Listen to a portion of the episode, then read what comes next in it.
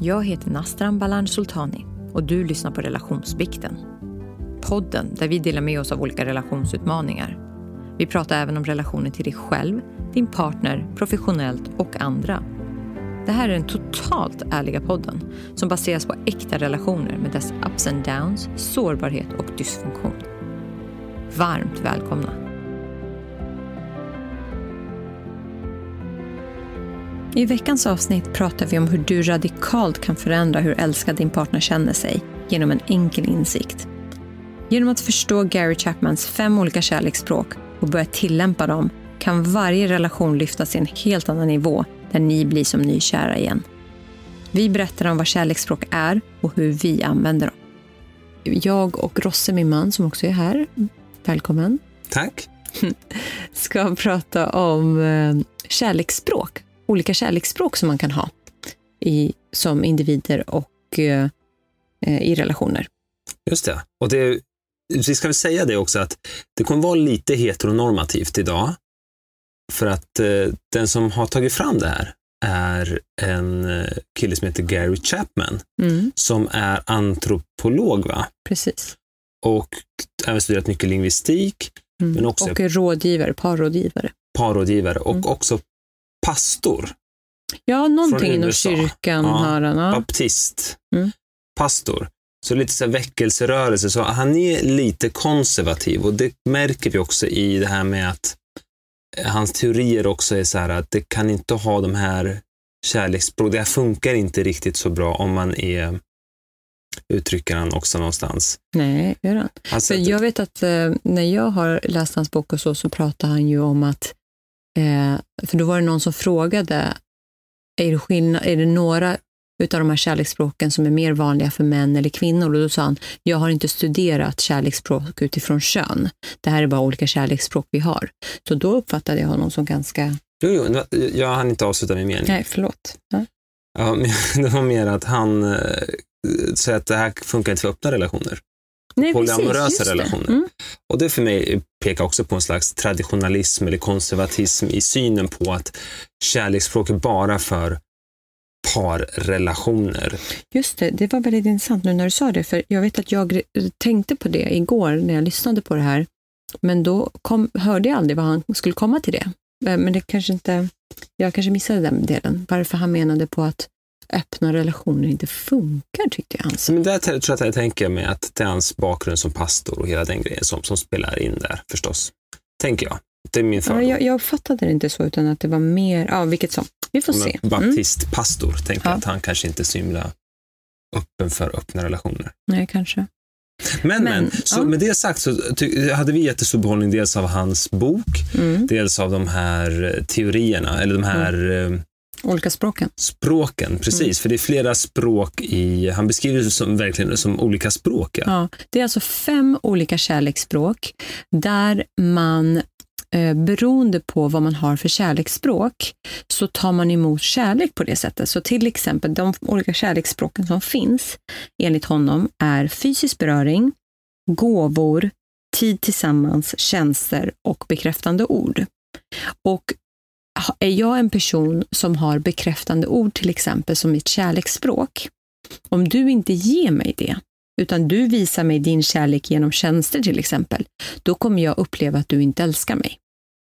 Mm. Så mm, sättet jag uppfattar din kärlek behöver vara genom det här kärleksspråket som jag har. Och de flesta människor har ju lite av varje, men man har oftast ett av de här språken som är ens primära kärleksspråk.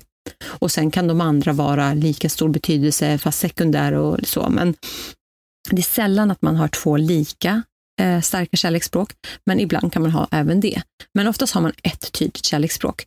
Och eh, det här är ju någonting som jag tycker är jätteintressant och spännande, för att jag tror att enligt honom i alla fall så är det många relationer som kan verkligen vara eh, på en plats där man inte älskar varandra längre.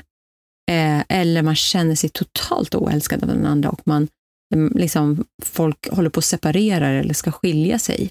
Men som, om man då börjar jobba med det här och börjar visa den andra dess kärleksspråk så kan man verkligen hitta tillbaka till varandra. Och han menar till och med på att han, han pratar om att eh, förälskelsen är ju liksom en mani. Det är liksom ingen kärlek i sig. Och det har ju vi varit inne på förut också. Men eh, att många par kan ju tänka tillbaka och, och liksom romantisera den här tiden när man var förälskad i varandra. För då var ju all, allting föll sig så naturligt och den andra var så himla bra. Man uppvaktade varandra och så. Men så fort man tar liksom nästa steg eller för, förälskelsen försvinner så längtar man tillbaka till den här tiden på förälskelsen. Eh, och då menar han på att om man jobbar med kärleksspråken på rätt sätt och ger den andra eh, vad den behöver för att fylla vad han pratar om, liksom den här kärlekstanken eller kärleksbanken eller vad man vill kalla det, då kan ens relation bli mycket bättre än till och med under förälskelsefasen, oavsett hur länge man har varit gifta eller hur, mycket, hur stora problem man har haft. Så jag tycker den är jätteintressant. Och jag, fick, jag, nu när jag liksom planerade det här avsnittet så fick jag massa insikter inför eh, utifrån vår relation också. Så jag tycker det ska bli jättekul att prata om det. Mm, verkligen. Och man märker att han är lingvistiker för att uh, han pratar till och med också om att har man olika kärleksspråk så är det som att tala kinesiska och engelska. Mm att man verkligen kan uttrycka sig väldigt väl på sitt eget språk, men det, det har nästan ingen betydelse om den andra inte kan ditt språk mm. och kan ta emot det på ditt språk. Nej. Om de talar ett annat språk och förstår ett annat språk bättre, mm. Då är det det de förstår. Så jag förstår att han också kommer från den eh, vinkeln, mm. att han kommer från och har den, det perspektivet, för mm. att han har den bakgrunden också, att tala kring mm. språk som man gör. Och man ger ju oftast till den andra vad man själv har för kärleksspråk. Just det så liksom, då ger man och ger man och, så, och har man inte förstått att man har olika kärleksspråk eller ens identifierat, det här är kanske inte ens någonting man har tänkt på, eh, då kan det bli väldigt knas för att man upplever att man ger och ger och ger och den andra liksom ger inte alls tillbaka det man själv förväntar sig eller vill ha. Och då glider man ifrån varandra och man får känsla av att man inte är älskad eller att den andra inte uppskattar det man gör. Så det kan ju skapa ganska mycket sår i en relation om mm. man inte får den typ av kärlek som man faktiskt vill ha eller behöver.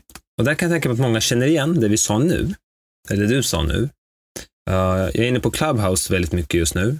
Och där när jag går in i sådana här rum som behandlar just relationer eller känslor eller uh, kärlek generellt, så, så hör jag väldigt mycket folk som pratar kring just den här saken, att det man ger oftast det man vill ha. Mm. För man är bra på det om man tror att det är det som uppskattas. Eh, man visar sin kärlek så, men det är inte det kärlek som eh, någon annan är beredd att ta emot nödvändigtvis. Så den delen så tror, tror jag att många känner igen. Men tänk då att lägga på det här lagret med att just förstå vad det finns för olika kärleksspråk. Och sen kan man mm. säga att mm. hans fem språk då är väl ganska grova kategorier. Ja, och de har ju mm. ganska flera underkategorier. Precis. Han pratar om att samma kärleksspråk kan ju ha många olika dialekter. Just till det. exempel. Just det, så att för, för två han... av, det kan ju vara par där de har samma kärleksspråk men att man ändå missförstår varandra för att man, man eller de olika dialekterna som man kallar det, till exempel om vi har tjänster som kärleksspråk, till exempel. Vi får gå in på det här mer detaljerat, men jag kan ha vissa tjänster som jag tycker är ett tecken på kärlek och du kan ha andra till exempel. Och, vi ska också säga att så, så vitt vi vet, så, så, eller så, så vet jag förstått, så har det här inte så är det här inte evidensbaserat. Det här är inte prövat i långa, stora studier, utan det här är hans erfarenhet som han ändå var så generös nog att dela med sig av och som faktiskt funkar. Mm, eh, för många, många, par, som mm. har hjälpt många. Men det, är inte det, här, det här är liksom inte så här forskning av professorer på ett universitet i hundra år. Mm. Uh, det kanske vi ska lägga till. Men det kan ändå vara väldigt ja, bra. Ja, jag tycker så här, måste allting vara det. Nej, precis. Allting måste inte vara det. Och därför tyckte vi att det var värt att ta upp det och vilka erfarenheter vi har haft lite i retrospekt mm. um, för vårt förhållande. Mm. Ja. Och han pratar ju också om att alla de här fem kärleksspråken behövs i en relation. Men de kärleksspråk som inte är primära eller sekundära eh, kan mer ses som kryddor i förhållandet. Så man har liksom ett primärt och sen har man oftast kanske ett sekundärt och sen har man de andra som också är viktiga, men de är inte lika viktiga. Men mm. fattas det primära kärleksspråket, då spelar det ingen roll hur mycket du gör av de andra. Den här personen kommer inte känna sig älskad. Så vilka är det då? Ja, jag var inne på dem. Det ja. var ju det här med eh, fysisk beröring, gåvor, tidsammans tjänster och bekräftande ord. Och Jag tänker att man kan gå in lite på dem. Ja, jättegärna. Mm. om vi börjar med bekräftande ord då. Ehm, så, så är det att en person som har bekräftande ord som främsta kärleksspråk ehm, känner sig som mest bekräftad och älskad när ens partner uttrycker sin kärlek i ord till dig. Både i muntlig form och skriftlig. Jag älskar ord. Jag vet att du älskar ord. Eh, och det här är då, kännetecken kan vara att den här personen ger dig ofta uppriktiga fina ord, som till exempel komplimanger eller stöd, positiva saker som, liksom den här, som din partner vill att du ska veta. Och det kan vara både i vad man säger, men det kan också vara att det kan vara små lappar som ligger här och där, eller eh, brev som man får, eller fina kort och så. Eh, och eh, Så det här är ju liksom ett en person som behöver få höra mycket att den är bra, att den är uppskattad, eh, att man tycker om den i ord. Man kan inte bara visa, utan det här är något som behöver faktiskt uttryckas muntligt eller skriftligt. Vad tänker du om den här? Ja, det är jag. ja. Jag, jag tycker om ord, både när jag, Ja. jag jobbar med ord, men jag tar också gärna emot ord. Ehm, nej, ord, för jag, det förstår jag. Ja. Att jag låter så himla Och eh, som en robot. jag visste ju att det här var du när jag, för vi hade ju inte pratat om de här tidigare, alltså i de här, i, i de här formerna. Men när jag började titta på det så var jag ganska övertygad om att, det är du, att du är bekräftande ord. Ehm, för att eh, du ger ju mig ofta små lappar. Eh, under många år så kunde jag hitta små lappar liksom i min väska eller i min ficka eller bland mina kläder eller så. De ligger ju gömda, så det finns ju kan jag säga. Fortfarande Ett några. par du inte har hittat. Jaha, vart finns de? Spännande. Ja. Nej, men så det är ju, liksom, du ger vad du egentligen vill ha. Var är mina lappar nästan? Ja, jag, du fick ju några i början, på, i början av vår relation. Ja, du hängde med och spelade fotboll i början av min relation. Ja, Jag tänkte på det, i min relation, i vår relation. Ja. Så minns jag det som att du, jag kom på det idag, att du var med och spelade fotboll ett par gånger. Eller jag fick vara Mm. med dig och spela fotboll, det ordnade så jag fick spela fotboll. Mm. Men sen när du liksom fick mig så var du färdig. Då slutade Du jag följa med på fotbollen. Du playade mig rejält. Och, nej, men det jag tycker är intressant med den här är att ehm, och är man då ganska dålig på att ge, att bekräfta den andra, så kan det ju, alltså för, för i ditt fall då, eller du är en person som behöver bekräftande ord, jag behöver ju vara väldigt positiv. Alltså jag behöver ju uttryckligen kommunicera allt jag tycker är bra med dig. Alltså muntligt eller skriftligt. Och jag är ju inte jättebra på det. För mina känslor, kärleksspråk är ju de andra. Så jag har inte varit jättebra på den här. Ibland är jag bra på den. Men vad en person som har liksom bekräftande ord behöver är ju liksom eh, i vardagen få liksom fina sms, beröm, komplimanger. Eh, liksom en, så, en person som har bekräftande ord vill gärna kanske ha, bli uppvaktad med kärleksbrev. Eh, och när man inte mår bra så behöver den här personen eh, stöd och peppning eh, verbalt. Och det kanske jag, eller jag vet inte, jag tror att jag är, bra på det. Men Jag tänker på att Mark Twain ja, sa I can live for two months in a good compliment.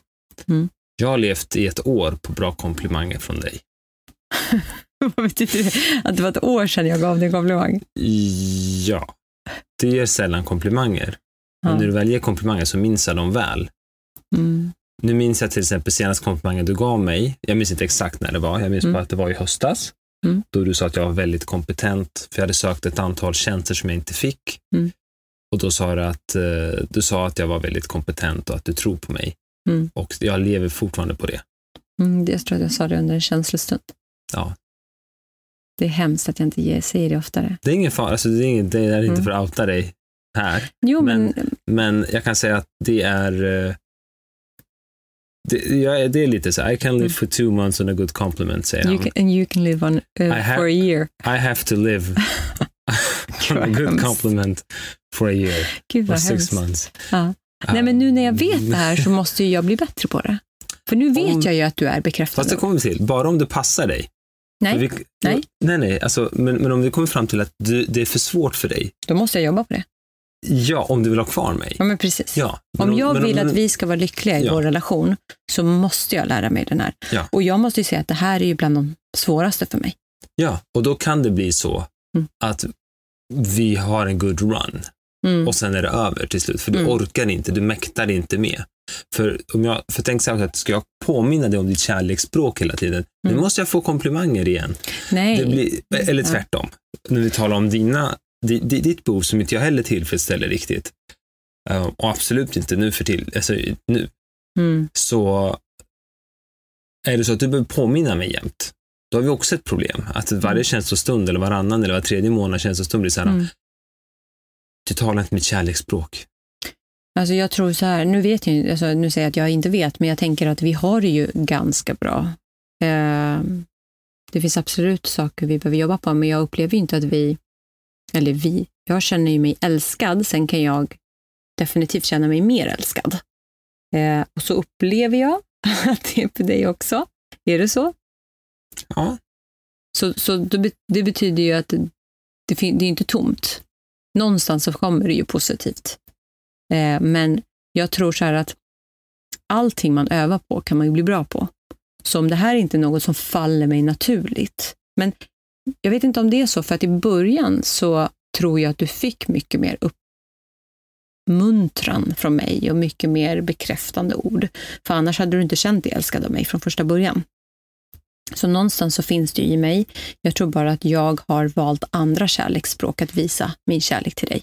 Och nu när jag vet att det är eh, uppmuntrande eller bekräftande ord, då är det ju upp till mig att börja switcha och börja ge dig det du faktiskt behöver. Och börja jobba på det. Nu är det jag som får skriva lappar och lägga överallt. och jag slipper. ja, och du slipper precis. Okej. Ja. Så, så det var den. Uppmuntrande, och bekräf- uppmuntrande ord, bekräftelse, komplimanger, även i skrift. Och jag, jag skulle också säga så här, vi kan komma in på det lite senare när vi pratar om vilken som är min, men ehm, en diskussion, eller ett, en återkommande diskussion som vi har, är liksom en spegling på att vi har två olika kärleksspråk. Just det. Men okej, nästa då är tid tillsammans. Och ehm, det här kärleksspråket är att man känner sig utvald, sedd och älskad när man får sin partners odelade uppmärksamhet. Så eh, den här, har man det här som känslospråk så vill man gärna umgås på tu man hand. Eh, man, och, och det är inte bara tid tillsammans ska jag säga, utan det som ingår i det här är också intima samtal. Så det handlar om att dels ha tid för varandra, att kunna göra saker, och upp, alltså, gå en promenad, konserter, göra aktiviteter. Men det kan också vara, eller det är också mycket det här med att ha intima samtal där man liksom är närvarande. Så det är både kvantitet och kvalitet. Nej, men mer att kvaliteten är... Nej, men det jag menar är att tid tillsammans kan ju vara att vi går på en promenad utan att prata. Men tid tillsammans är också att sitta och prata bara. Att Ja, ha ett djupt mig- samtal. Ja, för jag kan tänka mig om vi går och käkar middag och sen sitter vi och bara äter mat Mm. och sen äter vi mer och sen tittar vi på folk runt omkring oss. Och sen, eller så pratar vi bara ytligheter eh, som bäst Mm. Och sen går vi hem. Det skulle jag se som ett, som ett, som ett bara vi, vi kunde lika gärna suttit hemma och ätit mat bara. Mm, precis. Då har vi inte haft någon tid tillsammans. Mm. Om vi slösade bort det och snackade om ytligheter bara. Ja. Och inte planerade livet ihop eller Precis. resor eller någonting riktigt som vi båda... Och jag tror också att eh, ett, ett synbart tecken är liksom att den här personen som vi behöver tid tillsammans kan lätt bli irriterad eller sluta sig eh, när fokuset i samtalet försvinner. Mm. Att då blir man lite så här, hopp, alltså okej, nu, nu är du inte här längre. Alltså, är jag inte så viktig? Är jag, liksom, jag känner mig inte älskad nu. Och då blir man liksom lätt stött kanske. Men, och vad man behöver ge till sin partner då, eh, till en person som vill ha tid tillsammans, är, eh, det är kvalitetstid som du var inne på. Att verkligen vara närvarande, eh, ha djupa samtal, göra saker och ting tillsammans. Eh, och att också planera in tid tillsammans i kalendern. Och viktigt, lägga undan mobilen när man faktiskt, under middagen till exempel. Och eh, Ja, så jag tror eh, det är liksom en... Eh, jag upptäckte ju när jag, alltså för mig är ju det här min, det här är mitt kärleksspråk, tid tillsammans. Och eh, vi har ju liksom hamnat i diskussioner, för jag upplever ju, och en av våra återkommande diskussioner är ju att jag känner att du är inte närvarande. Eller lägg undan den här mobilen, eller sluta jobba, liksom, de här senaste åren. Um, och det var så intressant för att han tar ju upp i sin bok att det var e-, ett par som var exakt det här. Eh, hon, just kvinnan vill ha tid tillsammans och mannen jobbar. Och han var så här, men varför ser hon, varför kan hon inte bara upp, ge mig bekräftelse för att jag kämpar så hårt för familjen? Jag gör ju det här för oss, var hans citat. Och det är ju ett citat som du ofta säger. Jag gör ju det här för oss, ser du inte det? Och när, när han sa det så var jag så här, bara, rosé, bekräftande ord. För det där är vad han säger, det där är hur han gör. Eh, och medan jag är tid tillsammans. Och jag kommer ihåg i, eh, när det nu var förra året, när jag var gravid och du ville sova ut en dag och vi hade bestämt träff med några vänner. Eller du sa att du ville sova, jag minns inte. Eh, på morgonen så gick du och la dig igen efter att jag hade gått upp. Och jag hade förberett frukost och jag tänkte att vi skulle äta tillsammans, jag, du, Lulu, innan vi gick iväg och träffade de här vännerna. Och jag väcker dig. Och du blev ju så arg. För du var så här, hur kan du väcka mig? Du älskar typ inte mig, du sa inte så, men, men du var så arg på mig och så besviken på att jag inte kunde förstå ditt behov. Medan jag blev så helt chockad, för jag kände, men vad, vad, vad håller han på med? Jag gjorde ju det av en kärlekshandling. För jag tänkte att vi skulle umgås och ha en mysig frukost ihop. Och sen ska jag iväg och träffa en kompis. Och vi, vi nådde ju inte varandra när vi pratade, för att, för att jag fattade jag förstod inte att du kunde tolka det så. Jag, jag kom ifrån en liksom, kärleksfull plats tyckte jag. Medan du förstod inte, du var ju så arg på mig för att jag inte kunde se ditt behov här. Eh, och det blev så tydligt när jag då förstod det här, det här med mitt kärleksspråk. Att för mig var ju det där mitt sätt att visa dig kärlek, att nu har jag förberett en fin frukost, vi ska umgås tillsammans. Medan du kände, nej, du har totalt missförstått mig, jag ville bara sova och vara och du kunde inte se det. Och det blev så tydligt när jag då förstod våra kärleksspråk här. Ja, jag minns den gången. Och jag, jag, jag, tänker på, tänker på, jag tänker på en annan grej här också som är viktig när man kommer till just uh, att ha lite så här uh, dedikerad kvalitetstid ihop. Mm. Jag tänker på när man lagrar minnen. Inkodning av minnen sker när man har lugnt och har fokus. Uh, minnena blir tydligare, går snabbare in i långtidsminnet. Det här är kognitiv psykologi, liksom enkelt. Um, och det sker ju bara om man faktiskt har kvalitetstid. Mm.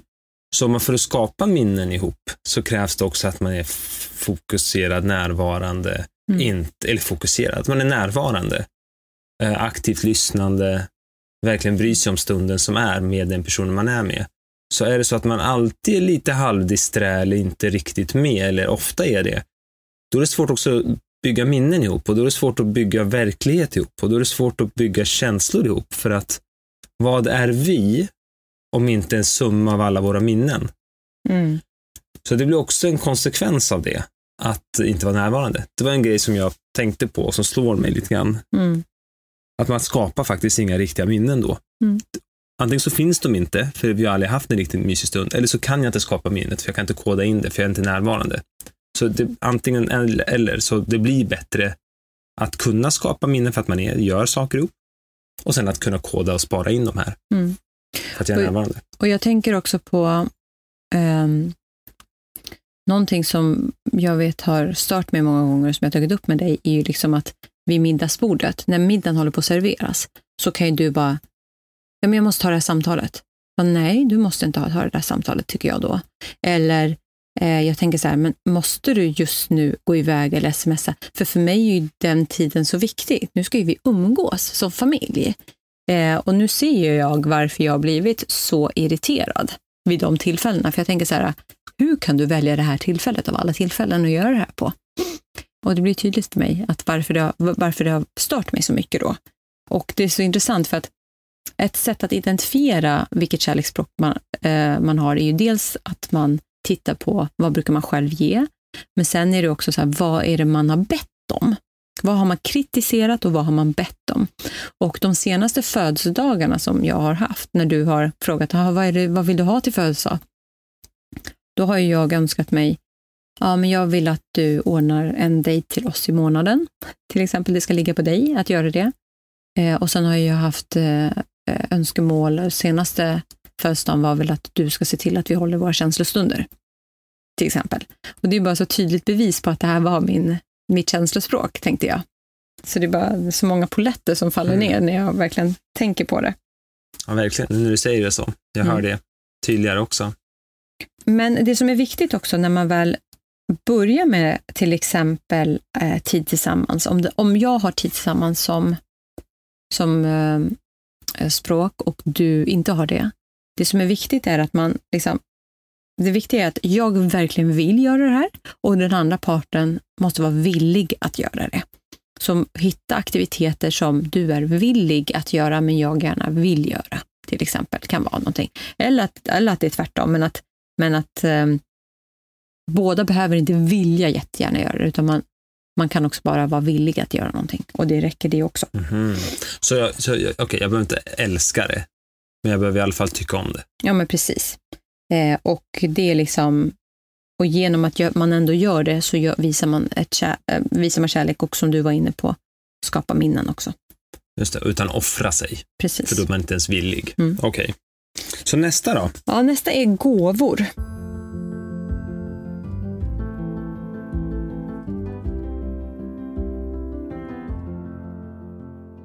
Och det här är att man känner sig sedd och viktig när man får presenter eh, som någon verkligen har ansträngt sig för att hitta och som just du uppskattar.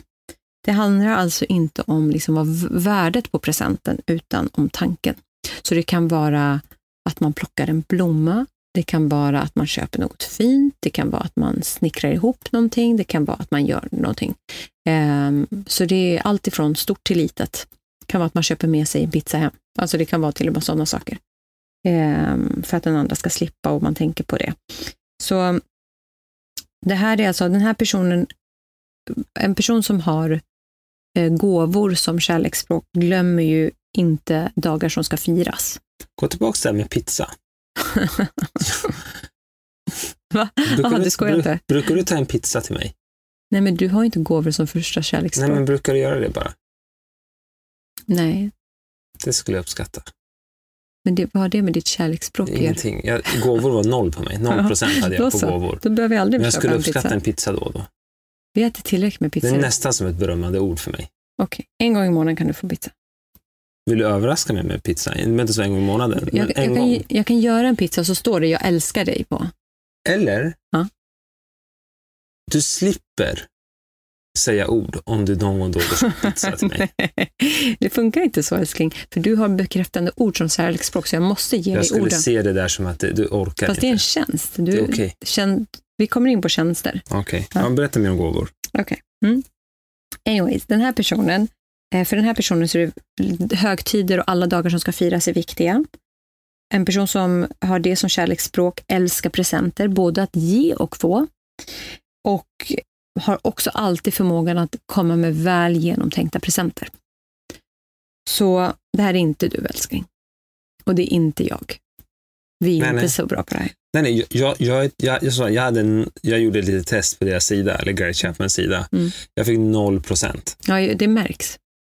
Ja, för när jag ger gåvor så, Så är det också praktiska grejer. Och när jag, när jag ska få gåvor är det också, jag vill ha så praktiska, jag behöver en t-shirt Du till. behöver svarta strumpor. Ja, Ja. och då vill jag säga, då kan jag beställa det från dig. Så här, när jag fyller år, jag behöver två svarta strumpor, en långärmad svart t-shirt. Minns du? När jag sa Ja, ja, jag ja. behöver två långärmade svarta t-shirtar för jag Ja. behöver ha långärmat under och de, de två jag har håller på att gå sönder. Men uppskattar du då inte då när jag till exempel gjorde den här, nu blev det ju lite fail i och med att det regnade så mycket, men ehm, när Wu- eh, Wu-Tang var här och jag ordnade en surprise med vänner på deras konsert och sen after party där du fick träffa Reza. Tycker Exakt, du inte om jo, det? jag då? fick träffa Wu-Tang, jag fick träffa Reza efteråt Ja. och prata med honom. Ja. I, på, i, ett, i ett privat rum som var väldigt rökigt. jag. Väldigt smoky. Väldigt, ja. väldigt rökigt i det rummet. Um, jo, det uppskattar jag. Det var ju det var ju så här genomtänkt gåva, omtanke. Men betyder det inte mycket för dig? Jo, det var fantastiskt. Ja. Jag tänker eftersom du hade noll så kanske det inte betyder något. Nej, men samtidigt, den kvällen, Mm. Hade du bara så här gett mig egen tid, Hade så hade, jag, så hade jag älskat det också. Ja, okej. Good to know. Ska inte anstränga mig nu mer för gåvor. Men anyways, det här kan vara, alltså en person som vill ha gåvor, det kan vara allt ifrån att få blommor till jobbet, bjudas på kaffe, eh, liksom, eh, och så vidare. Ehm, så det handlar mer om att liksom, man kan uppvakta med en personlig sak som liksom, den här personen kanske har pratat positivt om eh, och önskat sig länge. Och mår inte en, den här personen bra, din partner bra, som har den här som, det här som kärleksspråk, då kan en fin gåva vara en jättebra uppmuntran, eller den bästa uppmuntran till exempel. Det kan vara allt ifrån något jättelitet som något tablettask till eh, liksom, någonting större. Så det behöver inte alltid vara en stor grej. Ja, så, så det handlar mer om att det här, att vi, för, för en person som har gåvor som kärleksspråk så handlar det om att du tänker på mig. Att liksom, när du kommer med någonting så har du tänkt på mig. Det, jag tror att det är det som är liksom kärnan i det här. Så gåvan är tiden också. Gåvan är tankeverksamheten och tiden. Jag, Precis. jag tänker på den här historien om, om den här pojken som, som har en lärare eh, som den älskar och sen går han i flera dagar. Eh, läraren fyller år om några dagar. Mm. Så han går i flera dagar ut till kusten och tar en näve sand från havet, alltså vid strand, strandkanten. Och så går han tillbaka i flera dagar, så dagar och nätter. Mm. Och när han kommer tillbaka så fyller läraren år och sen ger han sin lärare den här sanden. Och läraren säger, vad, är det här för någonting? Och sen, det här är sand från kusten. Oj, säger läraren, har du gått så långt för att bara ge mig sand? Så han, ja, men resan, min färd var en del av presenten. Mm. Så gåvan är inte bara sanden, utan gåvan är snarare då att jag har lagt ner tid och tänkt på dig och liksom lagt, ner, lagt ner tid Mm. och tänkt på det och vill ge dig någonting större än sanden. Så det är tiden jag har lagt ner. Mm. Lite så, Mm. eller? Ja, verkligen. Och gåvor är ju lite av en eh, synliga symboler för kärlek. Alltså blommor, allt sånt. Det har alltid varit att man kommer med liksom någon form av kärlek eller uppskattning eh, i form av gåvor. Ett barn som kommer in med en blomma till sin förälder som de har plockat. Så det här är ju någonting som ligger liksom djupt rotat i oss. Så till exempel under vigseln så sätter man på sig ringar som en symbol för kärleken. Och för en person som har gåvor som kärleksspråk så finns det ju inte att man skulle ta av sig ringen. Eh, det är ju liksom en väldigt stor grej, men eftersom du har noll på det här så bär ju inte du ens en ring, för det betyder ingenting för dig. Nej, min ring bär jag inte. Nej. Jag pallar inte. För den, jag kom på det på gymmet. Mm. Att den var lite jobbig och så tog jag av den. Och sen tog jag aldrig mer på den. Nej. Och hade jag varit en person som hade haft gåvor som kärleksspråk så hade det varit väldigt traumatiskt. Det hade varit en, väldigt, det hade varit en tydlig signal för mig om att du inte älskade mig. Förmodligen. Tänker din mamma att jag borde ha ringen på mig? Jag vet inte, det får du fråga min mamma. Jag ska fråga din mamma om, min, om jag ska ha ring på mig. Så liksom får man inte gåvor då av en person, som, alltså om jag skulle ha det här som språk och du, jag inte skulle få gåvor av dig, då skulle jag inte känna mig, och jag skulle ifrågasätta din kärlek till mig. Det är kul att du säger det, för jag har haft en diskussion med, med en tjej jag känner som Mm. pratade om just det här. Mhm. Det är en iransk tjej som är lite ytlig gåvo, Mm. som tycker om materiella ting. Mm. Och när jag berättade om min ring så blev hon blev, alltså jag, jag, hon, hon went bananas. Mhm. Hon fattade inte ens hur du kunde, hur jag kunde få behålla dig om Mhm. jag inte hade ringen på Vem var mig. det här? Vem? Ja. Det kan inte berätta så här. Nej. Det är inte Jag schysst. blev nyfiken. Nej, nej, jag vill inte outa henne. Mm. Men då gick hon bananas och nu förstår jag kanske bättre, för hon tycker också om grejer. Mm. Hon tycker att det är liksom höjdpunkten när hennes sambo då, köper grejer till henne. Mm. Eller Men- fästmö. Eller fästman jag. Men grejen är att en person som har det här som kärleksspråk, det behöver inte bara vara dyra saker. Det är att man har tänkt på personer. Det kan vara alltså, att man har gjort en vas till personen. Eller Ja, att man, Men hon är dyra grejer också i och för sig. ja, Så det behöver Mm. inte alls bara vara dyra saker, utan det handlar mer om att lägga ner tanke på att ta fram någonting som man vet att den personen tycker om. Så jag tror att det är mer det. Eh, och det här är ju en av de känslospråken som är lättast att lära sig att faktiskt alltså ge den andra partnern. För man kan ju bara lista, jag till exempel kan ju lista massa saker som jag skulle vilja ha. Eller du som min partner skulle kunna lista en massa saker som man kan tänka sig att ge eh, sin partner. Och sen så väljer man faktiskt att bara köpa dem eller göra dem eller hitta dem eh, och ge dem då och då. Så det är på, på så vis ganska enkelt. Men en bra gåva skulle ju vara i så fall, för dig då kan jag tänka mig, för att kombinera och visa att jag lär mig något när du pratar just nu, mm. är att ge dig en upplevelse som vi ska göra tillsammans. Precis. En mm. ballongfärd. Precis, eller någonting. Ja. Till exempel, jag tror mm. ballongfärd, mm. för då, då umgås vi mm. och du får en gåva samtidigt.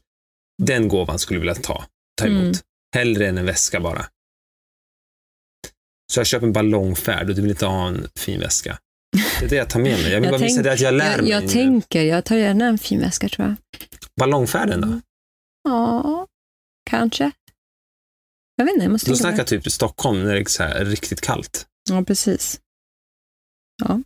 Okej, okay. mm. ska vi ta nästa? Ja, men jag bara funderar på om det finns något mer att säga om den här, eh, lite så här att, att investera i sin kärlekspartner är ju som att investera i aktier med mesta möjliga utdelning. Om man bara ska avsluta gåvotemat, eller gåvokärleksspråket. Eller egentligen gäller det här för alla, men även det här eftersom det kommer kanske kosta lite pengar. Och då, så man investerar inte i aktier då, utan man investerar i relationer istället. Mm, och köper precis. grejer eller lägger ner tid på att köpa. Eh, just det, för det var inte grejerna i sig, pengarna i sig. Mm, precis. precis. Okej. Okay.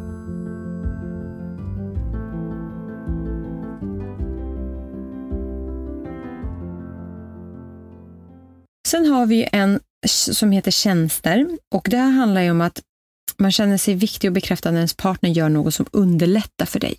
Så som, sånt som ger dig avlastning eh, eller att ta över några av dina sysslor. Så det här kan till exempel vara att den här personen eh, hjälper gärna till med allt möjligt stort som smått och säger sällan nej. Eller att, eh, och ett sätt att ge det här till sin partner är ju faktiskt att ta över hushållssysslor. Eller bara göra så här, eh, frukost på sängen eller ge skjuts eller eh, hämta barnen istället från förskolan eller något sånt där. Och eh, en perfekt gåva skulle till exempel kunna vara att eh, faktiskt säga, nej men vet du vad, nu närmsta fyra veckorna så kommer jag storstäda hemma varje vecka istället för dig till exempel. Det är ju en jättefin present då, om det liksom avlastar den andra från att göra de här sakerna. Så det kan vara allt ifrån att tvätta bilen, dammsuga, i ditt fall så handlar det kanske om att ge dig tid att sova. om jag skulle konvertera det här till dig. Ja, för, för det här är min sekundära. Det, det, ja, det är min sekundära också. Jag tror jag. vet, jag vet. Och jag, jag, jag försöker ge dig det här så ofta jag kan. Mm. Men jag vill också ge mig själv det här, så jag ber ju nu oftare, på helgerna i alla fall, om mm. att få sova en liten stund. När jag har varit uppe, mm. som jag är. Jag går upp, det är det som är, jag går ju upp halv sju, sex, halv sju, varje dag. Mm. Och det har jag gjort sedan vi fick vår son. Och det är verkligen varje dag.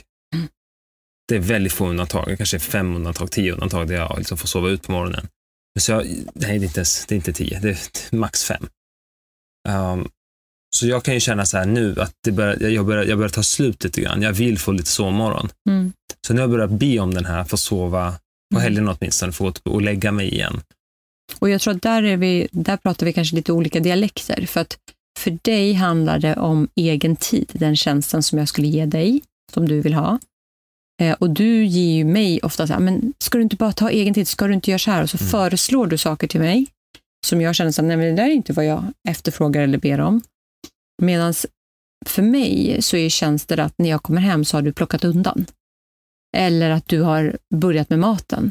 Eller att du också har gjort saker i hemmet. För jag tror att där skiljer vi oss åt. Att är jag hemma en dag så gör jag också saker för oss. Medan jag upplever att när, du, när jag kommer hem så har ju du bara fokat på ditt. Alltså, nu överdriver jag, för så är det inte varje gång.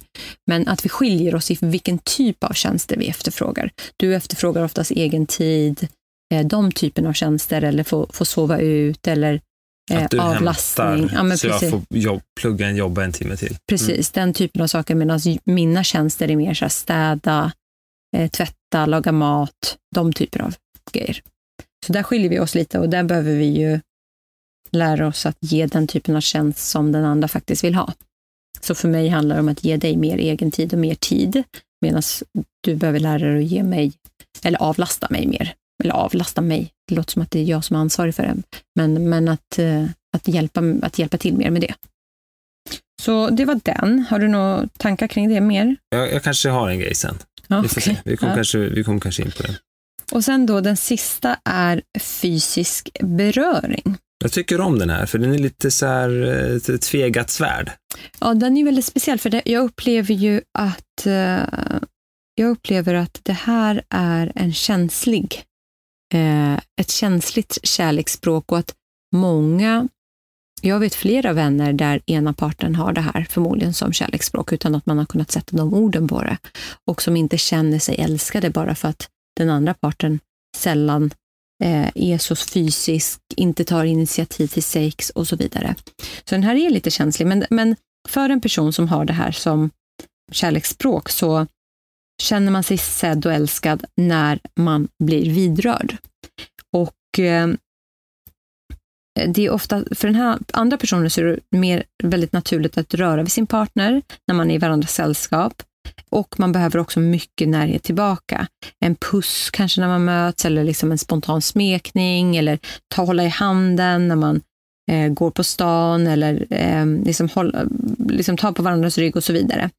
Så, så för att kunna till, tillgodose den här personens känslospråk så handlar det ju om att verkligen ge mycket närhet i form av pussar och kramar och smekningar. Och att liksom, men när man möts upp på stan eller när någon kommer hem, att man faktiskt möter upp den här personen och säger hej, välkommen hem, eller, och så ger man en kram. Inte bara säga hej älskling, utan att man faktiskt vidrör varandra också. Och mår man inte bra så är det liksom en kram eller det här fysiska som får en att känna sig älskad. Forskning om barns utveckling har visat att småbarn som oftast blir burna, kramade och kyssta får också ett sundare känsloliv än de som under långa perioder lämnas utan kroppskontakt. Såklart, det är inte konstigt det. Men det visar ju också att den fysiska beröringen är väldigt viktig för oss människor. Och, eh, men det här är också, tänker jag, ett ganska känsligt område. För vissa har ju det här som, alltså de som har det här som känslospråk, då är det ju mycket den här fysiska beröringen, men det är ju också sex. Och där om två personer har väldigt olika, om någon har fysisk beröring som ganska låg prioritering i hur man visar kärlek eller känner sig älskad och den andra har det som väldigt hög, då kan ju det här skapa ett ganska stort problem i relationen. Och då tänker jag, för jag har ju hört, hört många gånger där man hamnar i så här eh, mannen tjatar eller tjejen tjatar om sex och den andra tycker inte alls att det är viktigt. Eh, och då blir, liksom, blir det en negativ spiral för att varenda kram kanske då för den som inte har det här som känslospråk får en kram, alltså då vågar man inte ens krama för att det kan ju leda till sex, vilket jag inte vill ha till exempel, medan den andra vill ha det. Och då tänker jag också så här, hur gör man då om, jag, om du till exempel skulle vara en person som har det som eh, eh, känslospråk och jag inte har det, Kärleksspråk. förlåt, kärleksspråk, förlåt. Eh, hur gör jag då om du främst får ditt kärleksspråk uppfyllt genom sex till exempel? Ehm, och vi kanske till exempel inte har det bra. För det här är ju metoder man kan använda också när man inte mår bra. Att börja jobba med att visa den andra och fylla den andras eh, kärlekstank. Så hur gör man då för att komma dit utan att jag ska behöva göra någonting som går emot min vilja om vi nu inte har det bra? För då kanske inte vi, jag vill ha sex med dig till exempel. Men han, Eh, man menar ju lite på att börjar man fylla den andras kärlekstank så kommer man också vilja vara mer fysisk med varandra. Men där kan man ju, tänker jag i alla fall, kanske börja med att ge mycket av det andra. En massage, kramar, pussar, röra vid varandra utan att det behöver leda till sex. Men jag kommer ihåg också att jag lyssnade på eh, heter hon Malin Drevstam, hon som är sexolog och parterapeut. hon har en podd också och eh, hon pratar ju om att eh, det här liksom att man ska ju aldrig ha sex med en partner om man har liksom verkligen känslor av äckel såklart, eller liksom att det är en stark motvilja. Däremot så finns det ju många relationer där man, när man väl har sex, så är det ju trevligt. Men man är inte den som tar initiativet. Och då kan det vara viktigt för den personen att ge sin partner, att verkligen anstränga sig att försöka ta initiativ, att anstränga sig att få in det här, att eh, liksom vara ganska intima med varandra och verkligen prioritera det. För det kommer också förhoppningsvis leda till att den själv får sin kärlekstank eh, uppfylld genom att den andra partnern börjar se och börjar möta ens egna behov. Och får båda sin kärlekstank mm, liksom fylld, då kommer det här komma mycket mer naturligt också. Att man faktiskt vill vara mycket mer fysisk med varandra. Oavsett vilket kärleksspråk man har. Okej, så, så det kan bli en god spiral om man liksom börjar med det lilla? Ja. Och jag, då tänker jag lite grann på det här lite hormonellt, att fysisk beröring um, också gör att kroppen utsöndrar oxytocin. Mm. Och även när man har sex utsöndrar kroppen mycket oxyto- oxytocin, kanske i högre dos, men också även dopaminer och andra saker. Men oxytocinet kommer oftast från det här lite mer kärleksfulla, vänliga, mjuka, Mm. sköna, familjen, närhet, ömhet, så har massa taggar här, Mm. ord. Um, men att det kan föda det andra. Så den som skulle vilja... Så, så, så, men jag hör ändå att det ligger lite mer på den... Jag hör ju ty- tyvärr, säg att jag skulle ha sex, fysisk beröring som kärleksspråk Mm. och i synnerhet sex Mm. så känner jag mig uppskattad, älskad. Och då är det nästan jag som måste fylla på den andra, andres tank Först, tänker du? först lite grann så att den ens har lust och känner sig älskad för att den ens ska vilja sen i min tur komma till mig, möta mig Mm. på min planhalva av Mm. mitt kärleksspråk. För det är också så här, jag, då är jag kanske på ena extremen änden av mitt kärleksspråk. Jag vill inte bara ha en kram. Mm. Jag vill att kramen är förspel i princip. Samtidigt som det kan vara jättesvårt, för om du känner att du inte alls känner dig älskad för att den här personen inte har gett dig det, Mm. någonting, då kan det ju bli jättejobbigt för dig. Du kanske bara totalt drar dig undan för att du inte känner dig älskad.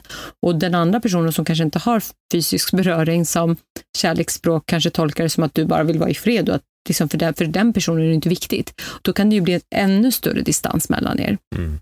Så jag tror att det är jätteviktigt att den personen som förstår att du har fysisk beröring som kärleksspråk, att man börjar göra allting annat runt omkring, eh, bara för att faktiskt börja fylla din tank lite. Så att du också vill ge tillbaka. Men jag tror att om man nu identifierar varandras kärleksspråk, om man, om man sätter sig ner, börjar identifiera och så måste man båda börja ge. Och är det så att man har kris i relationen och liksom den ena verkligen vill jobba på det och den andra kanske inte vill, eller är riktigt där, motiverad, då kan ju den personen som verkligen vill börja fylla på den andras. För högst troligen så kommer den andra personen att börja känna sig älskad och börja ge tillbaka också. Och vilja. Så, så egentligen så här, det är, väl, det är väl lite som allt annat. Kolla vad du kan göra istället för att kolla vad den andra kan göra. Ja, det är väl det är liksom, ju eh, precis. så det är väl den gyllene regeln i Mm. ett förhållande. Mm, man kan förändra sig själv, man kan inte förändra någon annan. Precis, vad kan Mm. jag göra? Mm, Ja. precis. Okej, Nej, men men det, vi kanske kommer in då på lite på nästa grej. Men, men finns det någonting mer att säga Ja. om eh, fysisk beröring? Jag tror att det som är viktigt är att alla tycker om olika typer av fysisk beröring.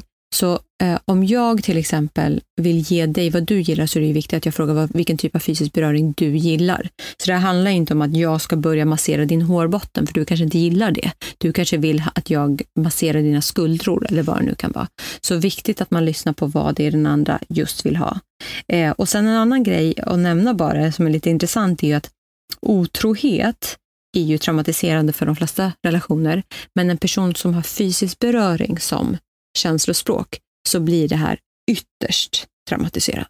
För att det här är ju dens känslospråk, eller kärleksspråk. Så om jag har det här som kärleksspråk och du väljer att vara otrogen med någon annan så har ju du gjort mig, alltså då har du svikit mig på en nivå som är beyond. Liksom. Det, det, det, är väl logiskt. Ja. Mm. Så ja, men allmänt liksom, fysisk beröring har ju någonstans en, alltså, har ju förmågan att förmedla kärlek till varandra. Så det är ju viktigt i alla relationer, oavsett liksom, nivå av eh, eh, ranking i en kärleksspråk. Så det, det finns ju ingen relation, eller det finns det väl säkert, men, men jag tror att det är viktigt oavsett. Jag kan tänka mig också relationen till barn. Mm. Och det är något de går in på lite grann, eller han går in på lite grann, eh, Ja. Chapman. Vår käre Chapman. Eh, Och när han talar om att eh, ett barn som har fysisk beröring som sitt kärleksspråk, för, den person blir, eh, för det barnet blir ännu värre med eh, typ våld, övergrepp. Mm. För den tar det mer personligt Ja, då. Det blir är samma ju- sak som det här sveket då. Ja, precis. beskrev i otrohet. Så ett barn som har kärleksspråk, eller kärleksspråket är fysisk beröring. Mm. Och motsatsen också, att en person som har, ett barn som har fysisk eh, beröring som känslospråk så är ju liksom eh, omfamning och sånt ännu, större, ännu viktigare för den personen.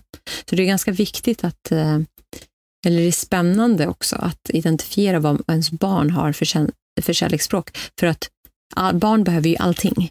De behöver ju fysisk beröring, de behöver bekräftande ord, de behöver ju tjänster, de behöver liksom gåvor till viss del. eh, och sådär. Så, så de behöver ju alla de här, men om man identifierar vilket som är deras starkaste Eh, kärleksspråk så kan man ju också fokusera mer på det. Men det kan ju också förändras, för ett barn kan ju, om ett barn till exempel har fysisk beröring så kommer ju det vara en sak när de är små, när de vill ha kramar och pussar på kinden eller till och med puss på munnen eller vad det nu kan vara.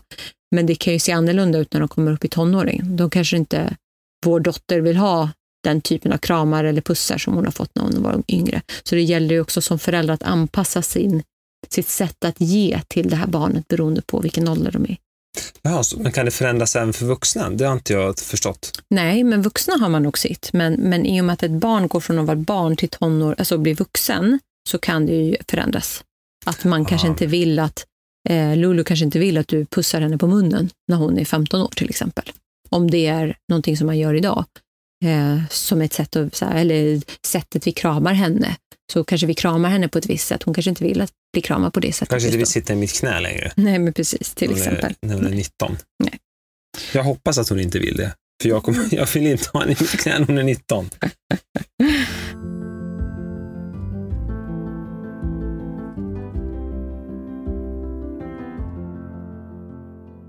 om man går tillbaka till vad vi har pratat om i tidigare avsnitt också, att kärlek eller att älska är ett verb, så är det här verkligen så när man pratar om kärleksspråk. Att det handlar om handling. Det handlar om att göra någonting för den andra på ett sätt som den personen faktiskt vill bli älskad på. Eh, och det kräver liksom en ansträngning. Och jag tror att om man hittar varandras kärleksspråk och ger den andra vad den vill ha, då kommer ju man känna sig älskad. Och ett sätt att verkligen göra det här på är ju faktiskt dels prata om det. Så vad har du för kärleksspråk? Vad, liksom, och vet man inte vad man har för kärleksspråk så kan man alltid gå tillbaka till vad är det jag brukar ge den andra? Vad är det jag oftast klagar på hos någon annan, hos min partner? Vad är det jag kritiserar? Och räcker inte det så kan man också gå tillbaka. Det finns massa tester på nätet där man kan göra testa, äh, testa sig själv och se vilket kärleksspråk man har. Men de har ju sitt eget. Eh, Ja, på- five, fivelovelanguages.com. Mm. Och five med femma. Femlovelanguages.com. Ja. Mm. Där finns ett test man kan göra. Det, det var det jag gjorde i alla fall, Mm. hans egna test. Precis. Men det finns ju fler, ja. Ja, ehm, så jag, jag tycker att det här var jätteviktigt i alla fall, för jag känner så här att nu kommer jag förändra hur jag visar dig kärlek i alla fall. Eh, jag har ju visat dig kärlek på så som jag vill eh, bli bemött, men nu kan jag fokusera på att ge dig, visa dig kärlek på det sättet som du faktiskt vill. Så får vi se. Och jag tänker också att dels kan man ju prata om det, men dels kan man ju också så här, ha en, precis som vi har våra känslostunder, så kanske man kan säga så här, hur om man nu pratar om den här käns, liksom kärlekstanken som ska fyllas från noll, om, den är, om man ser det som en skala från 0 till 10, så kan man ju också fråga sig hur, hur upplever du att din kärlekstanke är den här veckan? Om det är femma, om då, jag, då kan jag göra ganska mycket mer. Är du en tia? Ja, men perfekt. Det betyder inte att jag kan sluta, men det betyder att jag ändå har lyckats med det jag har velat göra. Och att Just det, som en stämma av. avstämning. Liksom. Precis. Men, men egentligen, då, då, skulle jag, ja, nu blir jag så här analog igen. Men då vore det intressant, för imorgon har vi känslostund. Mm. Skulle inte vi kunna ägna den lite grann åt att faktiskt skriva ner fem, tio saker. Mm. Lägga det, det, för det är ganska okontroversiellt. Jag, menar, för jag tycker ibland så här, vår känslostund är inte alla som orkar, kan, pallar. Mm. Alltså att ha en sån. För det är det, många, jag, folk skriver till oss och säger, åh det här är fantastiskt, jag önskar se om jag kan få min man eller min, min, Mm. min partner. Eller, och jag tänker så här, ja, fast det här är ganska okontroversiellt. Den här är ganska, du gör ett test och sen så bara berättar du, titta på mitt test. Mm. Och det här är mina fem grejer jag skulle vilja ha mest. Det är ganska, o, alltså det är verkligen okontroversiellt. Testet tog literally tio minuter. Mm. Alltså max tio minuter. Och diskussionen tar max en kvart. Mm. Och att skriva sin lista tar, det kanske tar lite längre tid, man vill kanske fundera, komma på något bra. Mm. Men det skulle radikalt kunna förändra Mm. hur man själv upplever det och ens partner upplever det. Ja, för jag, tror att, för jag tänker så här att innan man förstår att det här är den andras kärleksspråk så kanske det blir ganska infekterat att prata om vad du inte ger mig och vad jag ger dig och, vad, du- liksom, och så vidare. Så här, jag känner mig inte älskad, jag, jag tycker inte... Så det, det, det blir ju lätt mycket kritik till den andra. Kan vi inte bara... Da, da, da. Men dels alltså prata om, prata om vad man vill ha på ett konstruktivt sätt är också väldigt viktigt här säga så här, älskling, eh, kan vi boka att göra det här på lördag? Istället för att säga, vi umgås aldrig längre. Alltså, Just det, att du vill eh, fråga om någonting man Ja, vill. och ge så ett konkret exempel på vad man faktiskt vill göra. Eller älskling, kan du ta och... Eh, mm, Bli vet jag. bättre på att se mig. Nej, Jag skojar. precis. Ja, Nej, ja. men liksom, kan du eh, ta ut soporna? Kan du vattna blommorna på lördag morgon? Kan du göra det? Alltså att man verkligen säger, och det är konkret, det är konstruktivt och det är inte bara en massa klaga. Um, men för, för jag tänker att så fort man identifierar kärleksspråken så kan man ju prata om det här på ett sätt där det inte handlar om kritik till den andra, utan det handlar om det här är vad jag behöver. För till exempel om, om man kan gå tillbaka till sig själv och, och det finns ju en anledning varför jag värdesätter och värdesätter kommunikation för oss och att jag liksom eh, prioriterar att vi ska umgås, att vi ska ha liksom dejter, att vi ska ha våra känslostunder. För att de gör ju att jag känner mig älskad. Om jag går tillbaka till varför jag blev förälskad i dig, varför jag blev kär i dig, så var det ju för att jag upplevde att våra samtal var så fantastiska. Nu när jag tänker efter, liksom, i efterhand, så var det ju det. Jag upplevde ju att liksom, din närvaro, att vi kunde samtala om saker på ett djupare plan, var det som gjorde att jag kände mig synkad med dig och jag kände mig sedd av dig.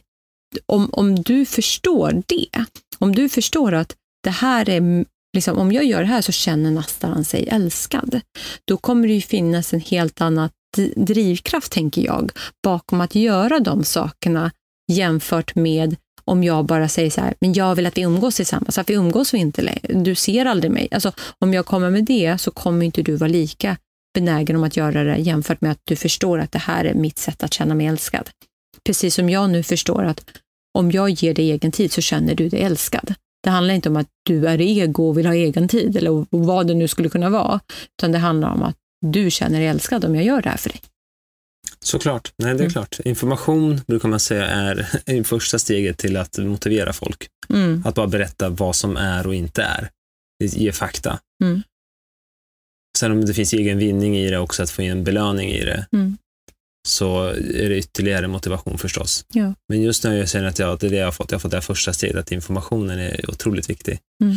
Men det är det, du har rätt. Jag är ju mer, jag är mer benägen nu att liksom tänka åt det hållet. För det, jag, vi har ju haft våra diskussioner, som Mm. du var inne på i början av samtalet också, om eh, så vad jag ger och vad du egentligen skulle vilja ha. Att jag Mm. går och köper vin och köper rödvin fast du vill ha vitt vin låtsas vi. Jag tycker att jag går och köper vin till oss och du vill bara ha rödvin. Eller du vill ha vitt vin. Mm. Så jag köper rödvin hela tiden tänker jag köpte ju vin till oss. Mm. Det blir liksom inte på riktigt. Det är inte Nej, och då blir det brytt mig om vad du vill ha. tvärtom. Ja. Nej, precis. Då blir det tvärtom, för då är det så här, har du inte sett, förstått mig? Har inte, känner inte du Ja, mig? och jag, jag har stått i kö på systemet säger jag då istället. Och, Ja. och det blir diskussion om att, att köpa vin eller Mm. inte, det är tjänsten. Eller nej, det är att du köper vitt vin, det är Mm. tjänsten. Precis, om, om du vet att jag hatar lakrits, säger vi, Mm. och sen köper du något gott till oss på fredagskvällen och du kommer med lakrits, det är ju nästan ett slag i ansiktet mer än vad det är en kärlekshandling. Ja. För att då är det så här, du, ett, du känner inte mig och känner du mig så bryr du dig inte. Mm. För att du har ju absolut inte gjort någonting som är för mig, du har gjort någonting som är för dig. Till exempel. Nej, men jag tycker att det här är jätteintressant och, och jag tror, eller enligt honom i alla fall, om man faktiskt jobbar på det här och man ger den andra vad den vill ha, så kan man verkligen vara hur lyckliga som helst. Och om man känner sig älskad av sin partner och genom att då uppfylla den andras kärleksspråk. Vi ska i alla fall testa det här mer Mm. än vad vi har gjort tidigare. Vi har, vi har haft koll på det här ett tag. Sen har vi liksom bara påmint oss själva nu med att läsa boken också själv, alltså Mm. hans bok, inte bara om det här, Mm. andra som skriver. Um, och sen har du använt det lite grann av de här tankarna, men inte på det här sättet i, din, i ditt jobb. Men att vi skulle använda det lite mer konkret och testa det här, det ser jag fram emot. Ja, vi borde nästan ha så en uppföljning om tre månader i podden. Hur har det gått för oss nu när vi har switchat om? Och liksom, för vi är ju väldigt duktiga på kommunikation, så vi har ju insett mycket av de här sakerna. Vi är så duktiga på kommunikation. Nej men, alltså, nej, men det är ju en av våra st- styrkor. Det är en av våra styrkor. Förlåt. Förlåt, det, jag men det är ju det. Ehm, men att Vi är vi, så jävla bra. men att vi konkret faktiskt jobbar med att ge den andra vad den behöver. Och för min del då, ge dig bekräftande ord. Min älskling, du är så rolig till exempel. Jag måste leverera dem mycket mer inlevelsefullt. Men Den, den där vet jag redan. Så, så, saker som är självklara, som att eh, älskling, solen kommer gå upp imorgon, det, är liksom, det, det ger mig ingenting. Jag är vet det där. Jag är rolig. Jag, berättade, jag pratade på Clubhouse om att jag är rolig idag. Men Ja. min nivå är på nästa nivå. Va? Så det som alla tycker är kul, det är inte så kul. Jag Vad tycker, pratar det du måste, det måste nu? vara riktigt kul för att jag tycker något ska vara kul. Okej. Är du seriös nu? Jag sa det. det Ja. var, det, alltså, när jag sa det tänkte jag så här, shit vad dryg jag är. Kände jag. Ja, så hur gick det då? Hur många avföljare fick du? Ja, det, det, det blev inget bra i alla fall. Jag tyckte synd om allas öron. Ja. Well, det var det om Clubhouse. Ja. Där är vi också. Vi, jo, det ska vi kanske berätta. Vi har planer på att dra igång lite avsnittet. rum. Ja, att dra Ja. igång lite rum där. Ja, vi har inte gjort det än. Jo, Men- gjorde vi inte det en gång? Nej, jag och du har inte haft någonting. Eller jo, vi har haft ett rum. Ja. En gång, men det var ju bara spontanare så vi Ja, bara körde det. igång lite grann. Mm. Men vi ska köra pl- planerat. Mm. Jag gjorde ju ett rum förra veckan med eh, två andra coacher. Men eh, vi har ju pratat om att vi ska ha, så vi kanske ska ha ett rum just om känslo, eller nu säger jag känslospråk. Du har Om sagt det några gånger. Ja, jag menar kärleksspråk. Kärleksspråk. Anyways, men att vi, eh, vi, tänk, vi kanske ska ha ett rum om det. Vi kanske ska ha det när vi släpper det här avsnittet. Så Ja. när ni hör det här avsnittet, Vad kul. Hoppas ni eh, hinner lyssna på det här så att ni vet att vi ska göra det och sen så kommer jag annonsera det på Instagram också. Ja, eller så annonserar vi att det här kommer på Clubhouse. Ja, det kan Så vi göra också. som kommer först. Mm. Vi får se vilket som kommer först. Mm. Okej. bra. Um, eh, Tack för oss. Hoppas det här... eh, Nu kanske det blev trad, alltså mycket, mycket teori, men det här var för mig i alla fall. Jag tyckte att det här var jätte, jättespännande. Och jag rekommenderar faktiskt hans bok också.